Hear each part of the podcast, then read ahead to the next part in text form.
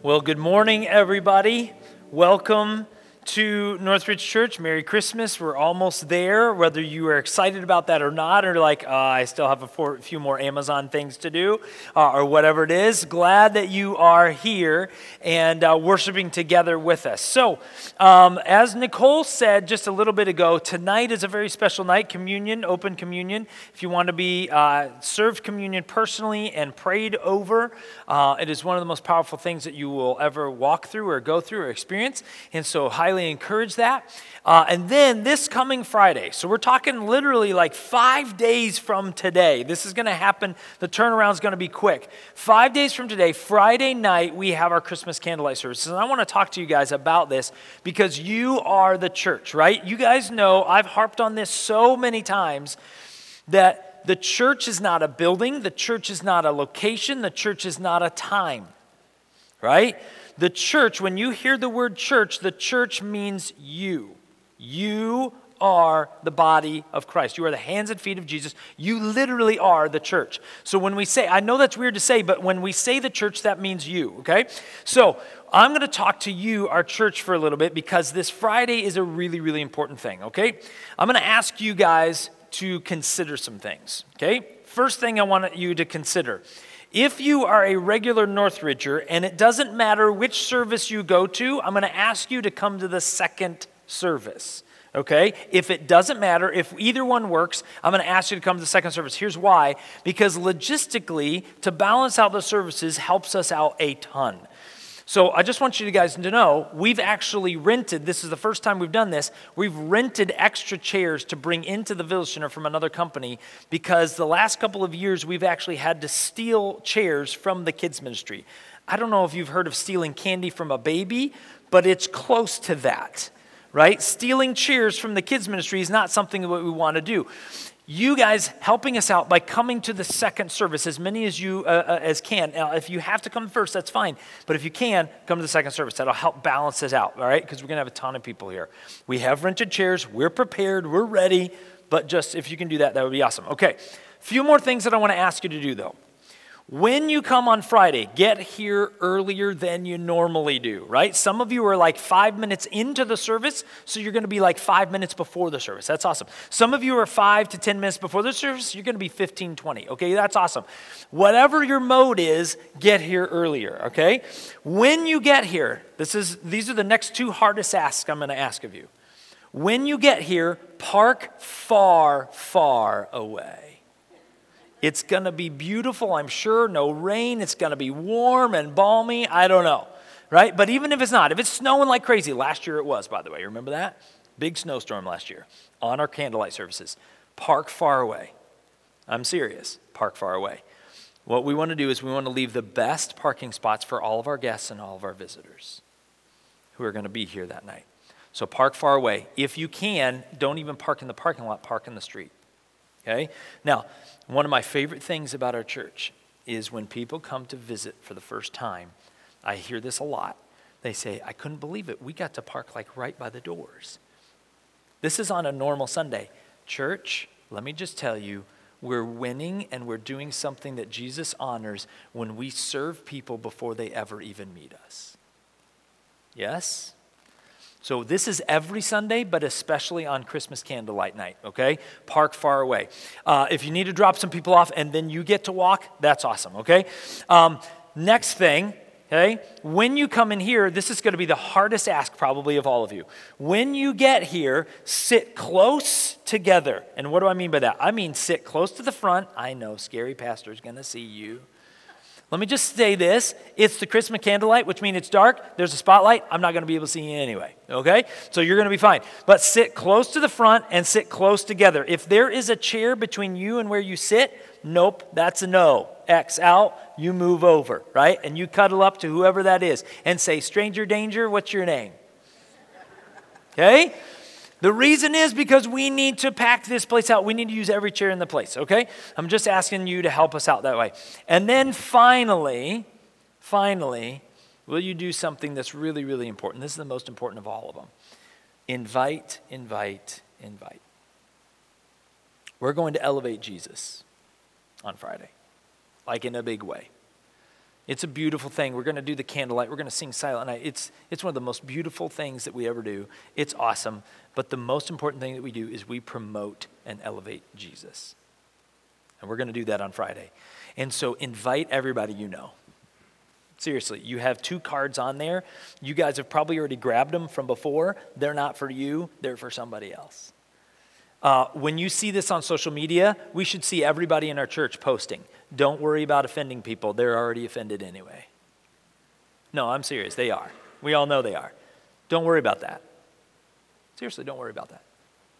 Share Jesus to everybody you know, and then see what happens. All right. Uh, Laura, my wife, has been awesome at this. She's been inviting people like crazy. We just got uh, uh, received in somebody that said, "Yeah, hey, we're gonna we're gonna come on Friday." Blew our minds. Never thought they would. You never know. Invite, invite, invite. Come yourself. And by the way, when you invite, make it personal. Instead of just inviting them to it, invite them to come with you. Say, we'll be there. We'll even meet you at the door. Maybe we can even carpool together, whatever it is. Make it personal. Okay. This Friday, candlelight services, you get it. Park far away, sit close, invite everybody you can. Social media, let's hit it, and let's promote Jesus together. Can we do that? All right, we're looking forward to it. All right. Uh, I'm going to move on. All right, in the year 2001, for me, that was the summer before I graduated college. So I had one year left to go. And my friends and I, we decided that we wanted to hang out together for the whole summer. And so we got jobs at Yellowstone National Park one of the best decisions of my life, okay? And we worked there all summer, but one of my favorite things to do while we worked in Yellowstone was I would find mountains that looked just impressive, like they had amazing peaks to them, and I was like, okay, we want we need to go climb that mountain. I don't know how we're going to get there or what we're going to do or what we're going to find, but we need to try to climb that. That's one of my favorite things to do. No plan, let's just go. And so one morning, early in the morning, we drove to the northern side of Yellowstone National Park, and this was a mountain I'd been seeing for the last last two months, and I, was, I had always wanted to climb it. And I didn't know what it was called at the time, but now I do. It's called Electric Peak, and I have a picture of it to, so you can see this from miles away. This is what it looks like. Okay? It is an amazing, I mean, does that not just scream, please climb me, right? For me, I'm just telling you, when I see a mountain like that, that's what it screams. I, I, I, kid you not. I know I'm weird, but it's okay. But that's, I'm like, yes, this is gonna be awesome. Electric Peak is amazing in northern Yellowstone, okay? So I wanna climb that. So we get up early in the morning and we start hiking to this thing. I don't know if there's a trail to get there. I just see the mountain. And so we parked alongside the road and we just started heading through brush. I mean, I kid you not. I started going over hills and valleys, and eventually we got to the base of the mountain, and we started climbing this mountain. And on a part way up the mountain, pretty early on, we found this path, this trail that had been cut to go up, looked like it went up the mountain. I'm like, ah, there's a trail that does this. This is perfect. And so we started following this trail. Now, we could have come a whole bunch of different ways. We had all these pathways that we came to. But when you got to the top of Electric Peak, I have a picture of this. Let's pull up that picture real quick. This is not me at the top. I wish it was, all right? I wish I had a picture. I don't have a picture when I got on the top of this. I don't have any pictures of that. Um, but this person is up there. You can kind of see at the top of Electric Peak, it drops off on three sides. Where the camera is, is sitting, where they took the picture from, is the only path, the only path to get up there. Every other path, without unless you have equipment or something else, you're not going to make it up there. You have to follow the spine of this mountain to get to the very top. And they've actually anchored like a metal box up there so you can sign your name. I was like, oh, this is so cool. I didn't know this. And we got there, and it's just an amazing place. Lots of pathways to get to the mountain, but when you get to the top of the mountain, there's one route, there's only one path to get to the top. The same is true of the Christmas story, isn't it? A lot of pathways that people take to get to Jesus. Some people they go, they grew up the whole, their whole life in church. Some people they recently came to Jesus. Some of us in here, we don't even believe in Jesus. We haven't even gotten there yet. We're all coming from different pathways. But when you come down to the Christmas story, there is only one path to get to God, and that is through Jesus, which is why the Christmas story is so important. And so today, we're going to finish up, not quite, we'll land the plane on Friday, the story of Christmas. Okay? So if you're ready for like the hero part, good. Come on Friday. All right? Because on Fridays when we're going to talk about the hero. So we've talked about the problem in the Christmas story, sin. We've talked about the main characters, Joseph and Mary. We're going to talk about the hero on Friday in the Christmas candlelight services. We're going to talk about the hero of the story, Jesus himself. But today we're going to talk about the supporting characters. It's, it's probably some of the favorite people that people have when they think of the Christmas story, the supporting characters. So I'm going to start with the first group of supporting characters. Again, huge part to play in the Christmas story, but just not central figures, right? Huge influence on the story, just not central figures. The first group that we're going to start with are the shepherds. You guys remember the shepherds, right? In the Christmas story. So I'm going to read out of the book of Luke, and we're going to learn about the shepherds and what happened to them right after the birth of Jesus. All right, here we go. Luke chapter 2. I'm going to start with verse 8. That night, this is right after Jesus was born, that night there were shepherds staying in the fields nearby, guarding their flocks of sheep. Suddenly, an angel of the Lord appeared among them, and the radiance of the Lord's glory surrounded them. They were terrified. But the angel reassured them, Don't be afraid, he said. I bring you good news that will bring great joy to all people. The Savior, yes, the Messiah, the Lord, has been born today in Bethlehem, the city of David. And you will recognize him by this sign. You will find a baby wrapped snugly in strips of cloth lying in a manger. Suddenly, the angel was joined by a vast host of others, the armies of heaven, praising God and saying, Glory to God in highest heaven, and peace on earth to those with whom God is pleased. When the angels had returned to heaven, the shepherds said to each other, Let's go to Bethlehem. Let's see this thing that has happened, which the Lord has told us about. They hurried to the village and found Mary and Joseph, and there was the baby lying in the manger. After seeing him, the shepherds told everyone what had happened and what the angel had said to them about this child. The shepherds. We all know the shepherds are a part of the story. But I want us to notice something about that's interesting about the shepherd story that maybe we never think of. And that is this. Did you notice that the shepherds weren't looking for Jesus? Did you know that? They weren't looking for Jesus, were they? You know what they were doing? They were doing what they always do. They were doing their job. What was their job? To guard the sheep.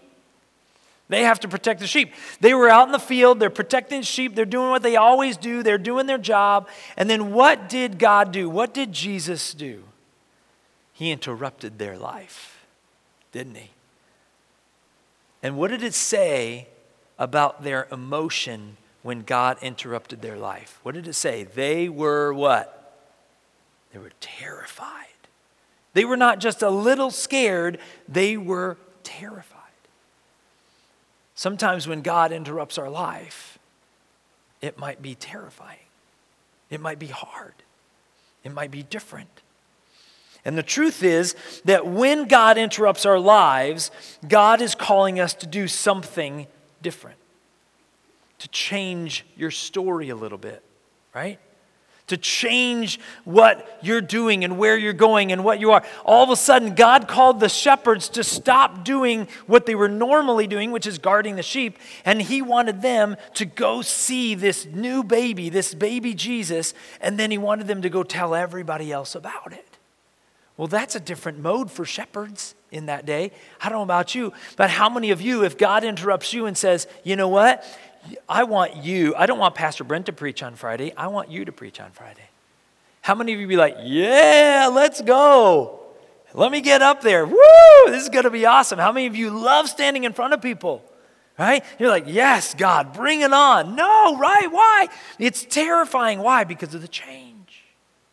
It shifts our story, it's uncomfortable.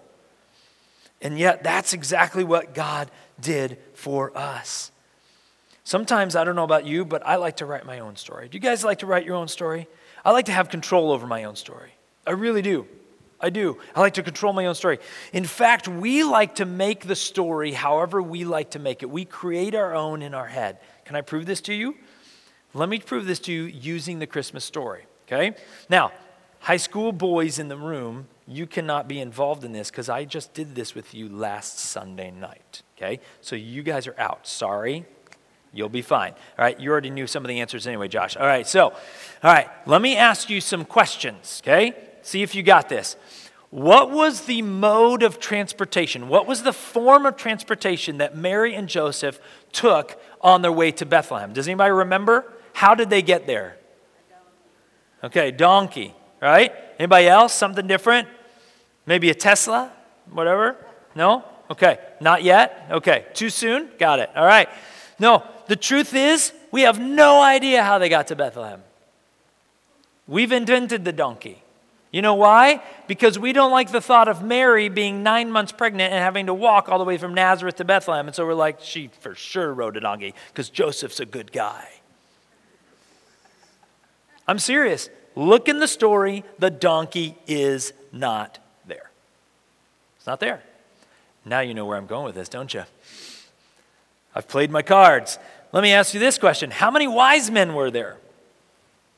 Traditionally, how many do you think? Three? Right. You know what we know? Absolutely no clue how many. There was somewhere between two and infinity. That's, that's what we know. We know it was more than one because the, the, the text is plural. So we know there was one more, it wasn't a wise man or a wise guy. It, was, it was wise men, okay? Magi, kings. It was more than one. There were two at least, but maybe many more. There, you know why we think there were three? How many gifts does it say were brought? Three gold, frankincense, and myrrh. But what it actually says is they opened their treasure chests and gave gold, frankincense, and myrrh. It doesn't say that they each brought their own gift. It doesn't say that. You know what we've done? We've invented it. We've made up our own story because it makes more sense that way. And it makes really nice kids' pageants because then we just have to find three kids to do it. We've invented the whole thing. All right? Okay, let me, let me, let me, let me give you another one. What animals were at the nativity scene, like around baby Jesus? What animals were there? Just throw them out there. What do you think? Sheep, cows, donkey, the, the invisible one that we've already talked about, right? You know how many animals the Christmas story tells you there were? Zero. None. It doesn't say there were none, it just doesn't tell us there were any. You know what we've done? We've invented it because it, they, he, was, he was laid in a manger. We know what a manger was. It's a feeding trough. So we kind of consider, like, eh, probably animals around. Maybe, but we don't know. And we certainly don't know what the animals were. Maybe there was an alligator. We don't know. Would have been weird, I know. But it could have been. You know why? We've invented the story. One more question. What was, this is a hard one. This is a hard one. What was the name of the innkeeper who turned Mary and Joseph away. Evil, evil dude. Anybody know his name? Nobody can come up with his name. You know why? Because we invented him. He's not in the story.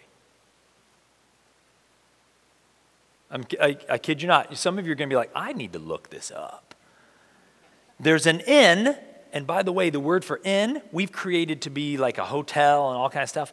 Bethlehem is tiny. There's probably no hotel in Bethlehem. So there's probably not an inn in the way that we think of, by the way. But there definitely wasn't an innkeeper. It doesn't say the innkeeper turned them away, it says there was no room for them in the inn, and so we created a person. Because that's what our mind does. The truth is that sometimes we create the story that we want, that we think makes sense, and God wants to interrupt it. And He wants to say, But but I'm writing a story and it's amazing. I want you to join with it. Join with me. So the shepherds, not looking for Jesus, God interrupts their, their life and their story and says, I'm writing a new story. Jump in with me. Now let's look at the second group of supporting characters, all right? We guys we already talked about them, the wise men, right? The wise men, they come to visit Jesus a little later. It wasn't right when Jesus was a baby. It was probably, Jesus was maybe one to two years old. He was probably closer to toddler status than infant baby status, okay? So let's read about what happens after Jesus is born, but a little while later. Matthew chapter 2, verses 1 through 2. Jesus was born in Bethlehem in Judea during the reign of King Herod. About that time, some wise men from eastern lands arrived in Jerusalem, asking, Where is the newborn king of the Jews? We saw his star as it rose, and we have come to worship him. Now, I'm going to skip a few verses. They go talk to King Herod. King Herod lets them know the prophet, the Messiah, is supposed to be born in Bethlehem, and so that's where they go. Skipping down to verse 9. After this interview with King Herod, the wise men went their way, and the star they had seen in the east guided them to Bethlehem. It went ahead of them and stopped over the place where the child was. When they saw the star, they were filled with joy. They entered the house and saw the child with his mother Mary, and they bowed down and worshiped him. Then they opened their treasure chests and gave him gifts of gold, frankincense, and myrrh. The wise men, different than the shepherds, were looking for Jesus right? They were looking for Jesus. They were actively trying to find Jesus. The shepherds were not, the wise men were.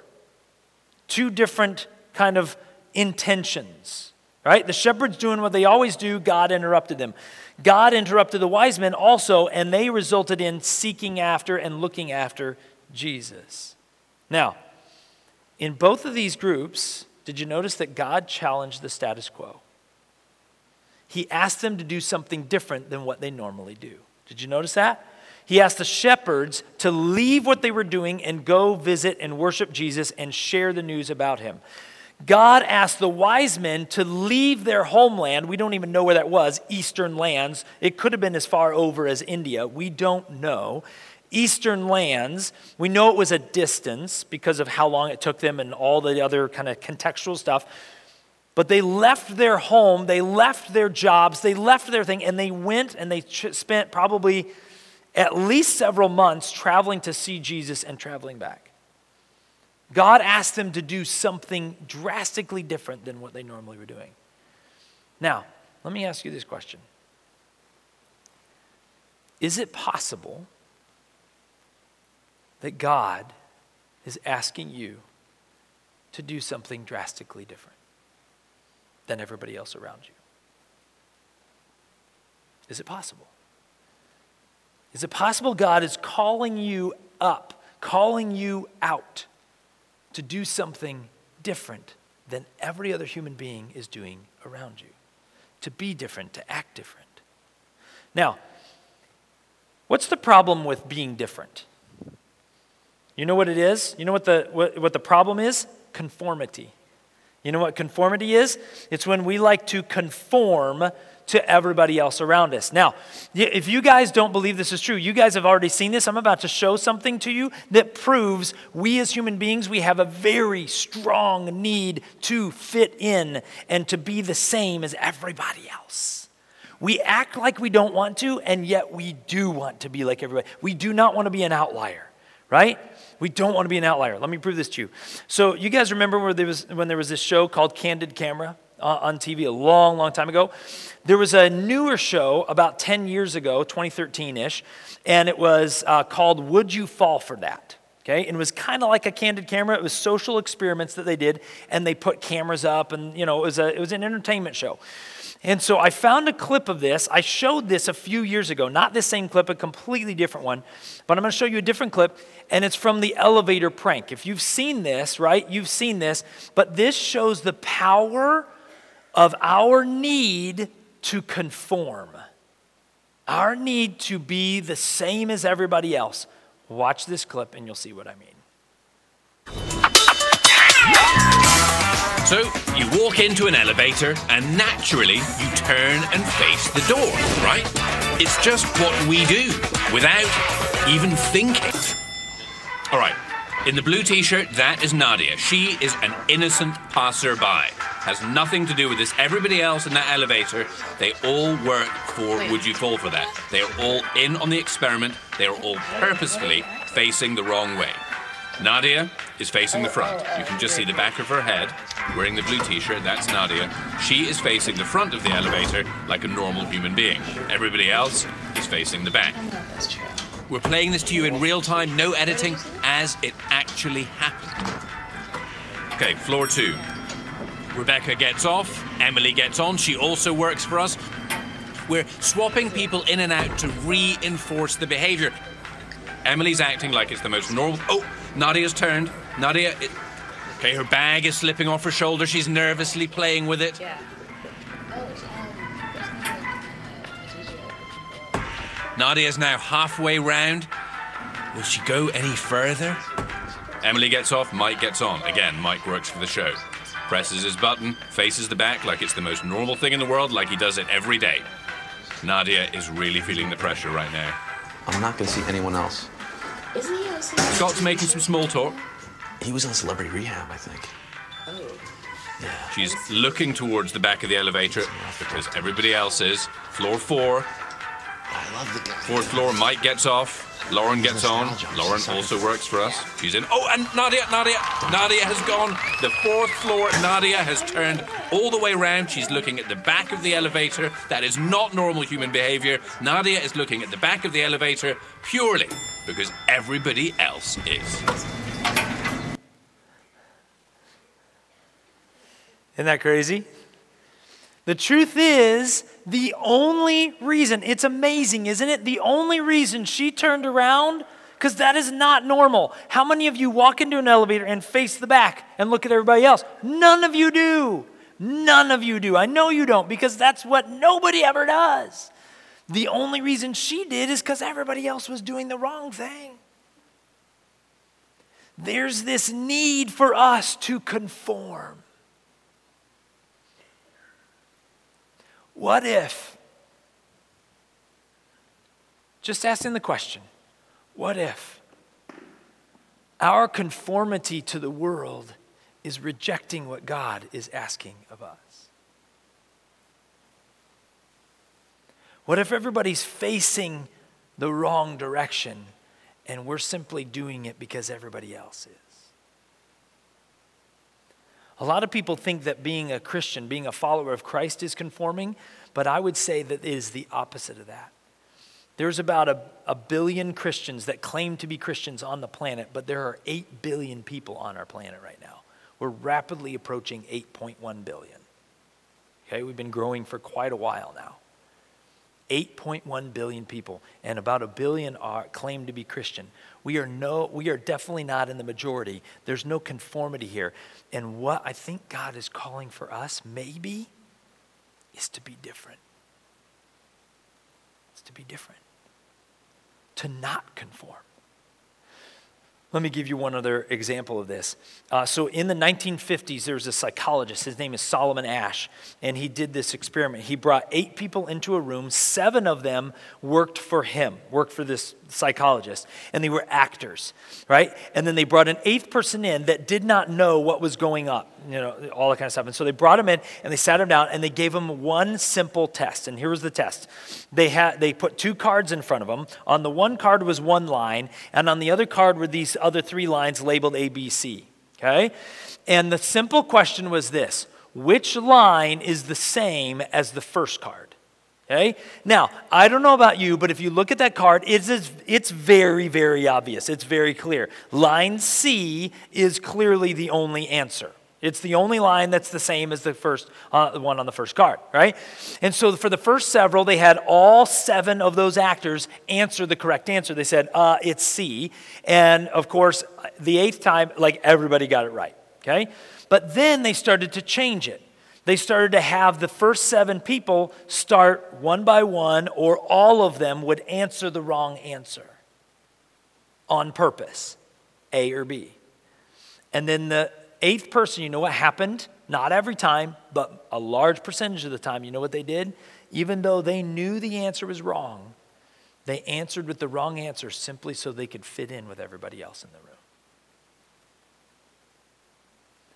What if God is calling on us to stop giving the wrong answer?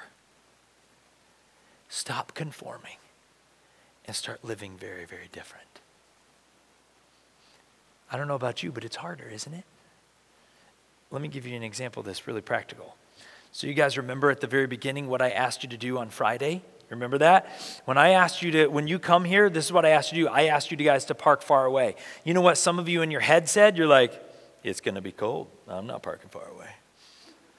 And you know why? Because who in their right mind, like who, what human being, what do you do? What do we, what do I do? The first thing that I get to a restaurant or a mall, it doesn't matter what parking lot, it could be a doctor's office, it does not matter. What's the first thing I do?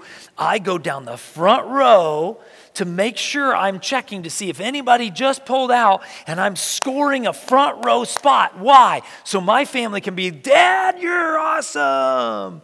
Thank you for being such an awesome dad and getting the front parking spot. So we didn't have to walk the extra 27 and a half feet to the door and saved ourselves. By the way, you're going to walk more than that through the building anyway. But we fight for that front spot, don't we? Why? Because we're like, it's winter, it's cold. I'm not walking that far. I'm not doing that. It is hard to do different when, than what everybody else does. I don't know about you. Have you seen the people that pull in and they turn on their blinker to like secure the spot? It's like licking a cookie. Mine claimed it. You know what we do? We do I'm serious. We do the exact same thing with our blinker. Claimed it. Uh uh back off. I've got my signal on. I'm letting you know. And what else do we do? If we want to be really passive aggressive, we inch forward if somebody else shows up. If you didn't notice my signal, my bumper's right there, and you better not. I will run you down. Right? Because those parking spots are sacred. The truth is, it's hard to sacrifice. Is it not? I've been angry at somebody for taking a spot that I thought I claimed. My family's heard me get angry about it because I feel slighted. I feel like I should be first. What if God is calling us to different? What if what Jesus said is true? The last shall be first and the first shall be last? What if that's true? What if everything is flip flop from what we actually think? And what's being presented to us in the world. What if God is calling us to sacrifice and, and serve others first and put ourselves at the end of the line? I know it's not popular, but what if Jesus is asking for that?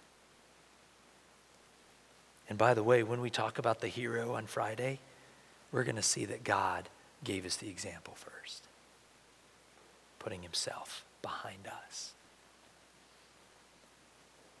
So I want to ask you this question What path are you on? What path are you on? Are you actively chasing after Jesus or not? Because what I think God is calling us to do is to serve others and to give ourselves away, to sacrifice. Instead of taking, we're going to give. Instead of, instead of consuming, we're going to sacrifice. I love what Craig Groeschel says actually about their own church. This is one of their core values. I've heard him quote it many times. I've heard him say this out loud, but I've never read it off their website. I decided to look it up on their website to see if it was actually there, one of their core values, and it is. And I want to just read it for you. It's, it's powerful about us as a church. This is truth about us as followers of Christ. Listen to what he says. He says, We are spiritual contributors, not spiritual consumers. The church does not exist for us. We are the church, and we exist for the world. That's powerful. The American menta- mentality of church is consuming. Sit and consume. Soak up whatever we can. Great service. Oh, mm, you know, we consume, we consume, we consume. And what I'm here to tell you is that is not what church is. Church is giving. Church is sacrificing. Church is pouring out. Um, I just talked to somebody last Sunday. It was after one of our services, and he was just so excited about I, whatever God brought up. We didn't even talk about this in the service, but he said, Brent, I just wanted you to know I was in a, a meeting at work, and we were just sharing about the year and maybe what we need to do next year. And he said, all of a sudden, everybody was sharing about various different things about work and all that kind of stuff. And he said, all of a sudden, I just started overflow. I just started spewing out. He said, I started talking about God. I started talking about faith. I started talking about how we need to treat other people because of. God and because of you know our, my faith and all that kind of stuff. And he said, I just started flowing out at work. He's like, I don't know where it came from. And he was just so excited. And I was like, That's awesome. You know, I said, You know what I think it is? God has been doing work in this particular person over the last several months. It's been really cool to see. And I think that God just started to overflow the cup. And all of a sudden, he was at a work meeting and he couldn't hold it in anymore. It was beautiful. What if God is calling us to simply allow him to overflow our lives and change what we do and who we are? What would that look like if you just allowed God to overflow and take over? So I leave you this question the shepherds and the wise men. The shepherds weren't looking for Jesus. Maybe you're here and you're not looking for Jesus either. You probably wouldn't let anybody around you know that because it sounds prideful and conceited. But you're not looking for Jesus. You don't, you don't want anything to do with Jesus. You, you, don't, you don't believe in that. You don't want that. Maybe you're like the shepherds, you're just doing what you normally do. And, and what I would say is, is it possible? Just consider this. Is it possible? I'm asking the question is it possible that God wants to interrupt your life? Is it possible that God wants to, to send something or, or do something that interrupts and changes the direction of your life? Maybe you know somebody in your family, in your friend group, in your neighborhood. They're not looking for Jesus. Maybe does God want you to interrupt their life? Possibly. Or maybe you're here and you kind of identify more with the wise men. You're, you, you're actively seeking Jesus. Like you want to do what the Bible says. You, you've, you, you're like, you're trying to dig into this. You're, you're seeking this. You're trying to figure out what it looks like to follow Jesus. And you've been trying to do this. Maybe you're like, I don't understand what I'm reading, but at least I'm trying. Like you're going after, maybe you've been following Jesus your whole life. That's awesome. Can I just challenge you with who you are in the Christmas story then? If you are seeking to follow after Jesus and, and, you've been doing this your whole life, let me just challenge you. You're not even the shepherds, you're not really the wise men. You know who you are? You are the star in the sky, or you are the angel or the armies of heaven for the shepherds. Let me tell you why. Because God already knows. You, you trust him, you believe in him, you're following him. That's awesome. The question is, how are you shining the light? How are you promoting what you believe and who Jesus is to all those around you? Are you willing to be the star? Are you willing to be the angel? And some of you are like, that's kind of weird. Right? I don't know if I want to be a star. I don't know if I want to be an angel. I don't want to I don't know if I want to be the armies of heaven saying glory to God. You should definitely this week knock on people's door and just say, Glory to God in the highest and peace on earth to all of you. And by the way, candlelight services on Friday. See you later. Okay? Honestly, don't do that. That's just weird. Okay?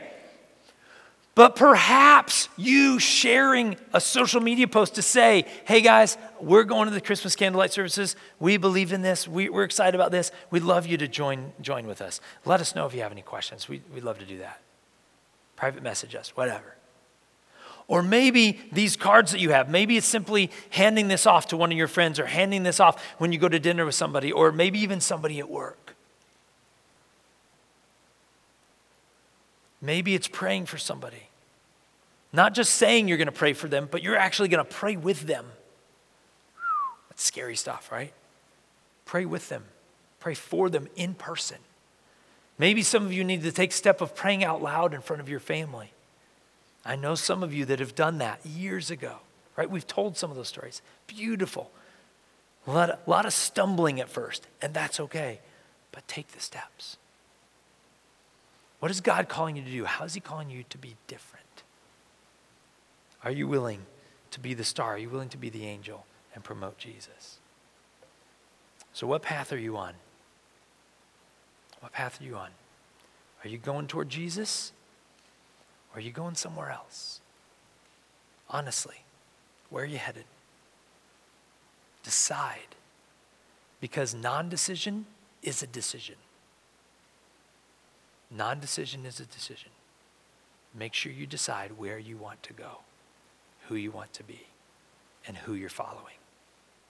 And my hope is that that is Jesus. In just a moment, the worship team's going to come up and we're going to sing a powerful song, one of my new favorite songs. It's called King of Kings. And it basically, it's very simply, tells the story of Jesus. It tells the story of God. How God loves you and he gave himself and sacrificed for you. And so we can honor and praise him as a result. It is our battle cry. And so as we sing this song, my hope is that you make a renewed commitment to not only believe in Jesus, but to promote Jesus as best you can with your skills and your abilities. You don't have to preach about Jesus. All you have to do is love people and help them understand why you do. That's it. Are you willing to do that? As we sing this last song, let's make it our battle cry that that's what we're going to do. We're going to serve and we're going to praise the King of Kings. Let's pray.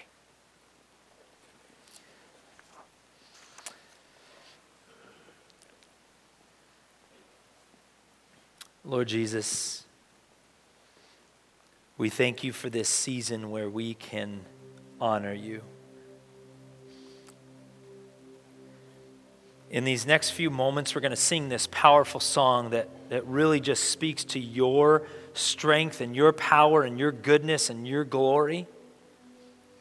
And I pray that as we sing this song, that it would be our battle cry. It would be our commitment today to walk out these doors and not do life as normal, but instead that we would listen for what you're calling us to do, whatever that is. And my guess is it's going to be somewhat, slightly, or a lot uncomfortable because it's going to require us to stay in the wrong direction in the elevator because everybody else is doing one thing and we're going to have to do something different. It's going to require us to start giving answers that nobody else is giving, that everybody else says is offensive to everybody else in the world. And we're going to have to start stepping out and being a little bit different. We're going to have to give away parking spots that are close. We're going to have to start praying for people because we're, we're not going to, we're going to stop saying we're going to pray for them. We're going to actually stop. We're going to pray for them. We're going to, we're going to offer them to you, Jesus, in that moment. We're going to step out. We're going to be different. And we know nobody else is doing this, but that's exactly why we have to. God, call us to be different. You have called us to be different. Help us to step out in courage, in faith, and allow you to be the overflow that people see in our lives. So, Lord, in these next few moments, as we sing this song, May this be our commitment time, our battle cry to say, the, in this next week, in these next few weeks, in the next rest, the next few months, in the next the rest of my life, help me to allow you to be the overflow. Make this our battle cry, God. We pray this and ask this in your name, Jesus. Amen.